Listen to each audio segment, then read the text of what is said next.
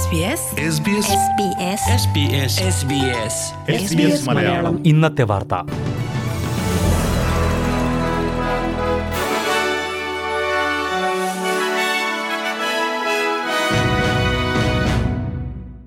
നമസ്കാരം S B S Malayalam ഇന്നത്തെ വാർത്തയിലേക്ക് സ്വാഗതം ഇന്ന് രണ്ടായിരത്തി ഇരുപത്തിരണ്ട് ഒക്ടോബർ നാല് ചൊവ്വാഴ്ച വാർത്ത വായിക്കുന്നത് ഡെലിസ് പോൾ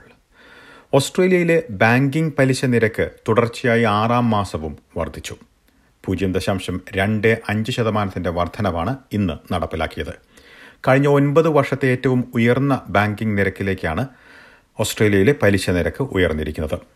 പുതിയ നിരക്ക് രണ്ട് ദശാംശം ആറ് എന്ന പലിശ നിരക്കാണ് പലിശ നിരക്ക് ഉയർത്തുന്നതുവഴി പണപ്പെരുപ്പം നിയന്ത്രണത്തിൽ കൊണ്ടുവരുവാൻ കഴിയുമെന്ന് പ്രതീക്ഷിക്കുന്നതായി Reserve Bank governor Philip Lowe പറഞ്ഞു പൂജ്യം ദശാംശം അഞ്ച് പൂജ്യത്തിൻ്റെ വർധനവാണ് പല വിദഗ്ധരും പ്രവചിച്ചിരുന്നതെങ്കിലും പൂജ്യം ദശാംശം രണ്ട് അഞ്ച് ശതമാനത്തിൻ്റെ വർധനവാണ് റിസർവ് ബാങ്ക് ഇന്ന് നടപ്പിലാക്കിയത് ഇന്നത്തെ വർധനവിന് മുൻപ് തന്നെ അഞ്ച് ലക്ഷം ഡോളർ വീട് വായ്പയുള്ളവർ പ്രതിമാസം ഏകദേശം അറുന്നൂറ് ഡോളർ അധികമായി അടയ്ക്കുന്നതായാണ് റിപ്പോർട്ടുകൾ ഇന്നത്തെ വർധനവോടെ ഇത് വീണ്ടും കൂടും ഇന്നത്തെ വർധനവിന് ശേഷം നവംബറിൽ ഒരു വർധനവ് കൂടിയാണ് കോമൺവെൽത്ത് ബാങ്ക് പ്രതീക്ഷിക്കുന്നത് നവംബറിൽ പൂജ്യം ദശാംശം രണ്ട് അഞ്ച് ശതമാനത്തിന്റെ വർധനവാണ് കോമൺവെൽത്ത് ബാങ്ക് പ്രവചിക്കുന്നത് അതേസമയം വെസ്റ്റ് പാക്ക് ബാങ്കാണ് ഏറ്റവും കൂടുതൽ വർധനവ് പ്രവചിച്ചിരിക്കുന്നത് അടുത്ത വർഷം ഫെബ്രുവരിയോടെ ബാങ്കിംഗ് പലിശ നിരക്ക് മൂന്ന് ദശാംശം ആറ് ശതമാനത്തിലേക്ക് ഉയരുമെന്നാണ് വെസ്റ്റ് പാക്ക് കണക്കുകൂട്ടുന്നത് ഈ ആഴ്ച പ്രവചിച്ചിരിക്കുന്ന കനത്ത മഴ കണക്കിലെടുത്ത് മുൻകരുതൽ സ്വീകരിക്കണമെന്ന് New South Wales emergency services പൊതുജനത്തോട് ആവശ്യപ്പെട്ടു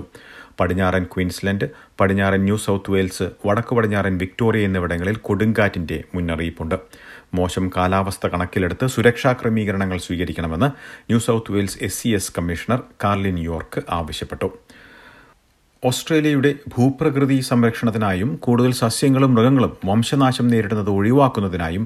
പത്തു വർഷത്തെ പദ്ധതി നടപ്പിലാക്കുമെന്ന് പരിസ്ഥിതി മന്ത്രി താനിയ പ്ലബസക് പറഞ്ഞു നൂറ്റി പത്ത് സസ്യങ്ങളും മൃഗങ്ങളും ഇരുപത് പ്രധാനപ്പെട്ട ഇടങ്ങളുമാണ് പദ്ധതിയുടെ ഭാഗമായി ആദ്യം ഉൾപ്പെടുത്തിയിരിക്കുന്നത് Kakadu national park kangaroo Norfolk islands എന്നിവ ഇതിൽ ഉൾപ്പെടുന്നു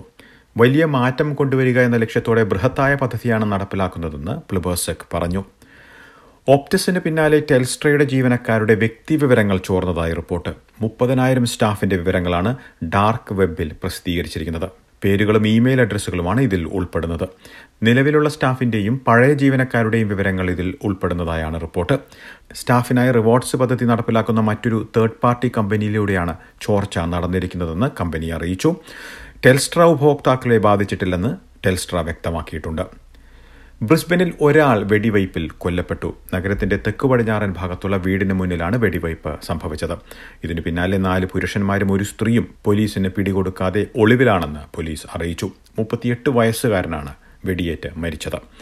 ഇനി പ്രധാന നഗരങ്ങളിലെ നാളത്തെ കാലാവസ്ഥ കൂടി നോക്കാം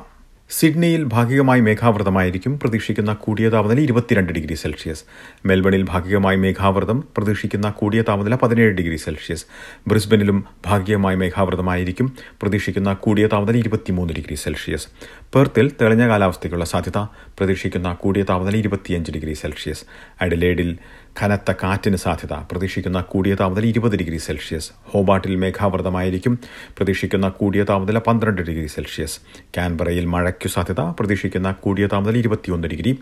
ഡാർവിനിലും മഴയ്ക്കു സാധ്യത പ്രതീക്ഷിക്കുന്ന കൂടിയ താപനില മുപ്പത് ഡിഗ്രി സെൽഷ്യസ് ഇതോടെ ഇന്നത്തെ വാർത്താ ബുള്ളറ്റിൻ ഇവിടെ അവസാനിക്കുന്നു നാളെ വൈകിട്ട് ആറ് മണിക്ക് എസ് ബി എസ് മലയാളം വാർത്താ ബുള്ളറ്റിനുമായി തിരിച്ചെത്തും ഇന്ന് വാർത്ത വായിച്ചത് ഡെലിസ് പോൾ SBS SBS ഇന്നത്തെ വാർത്ത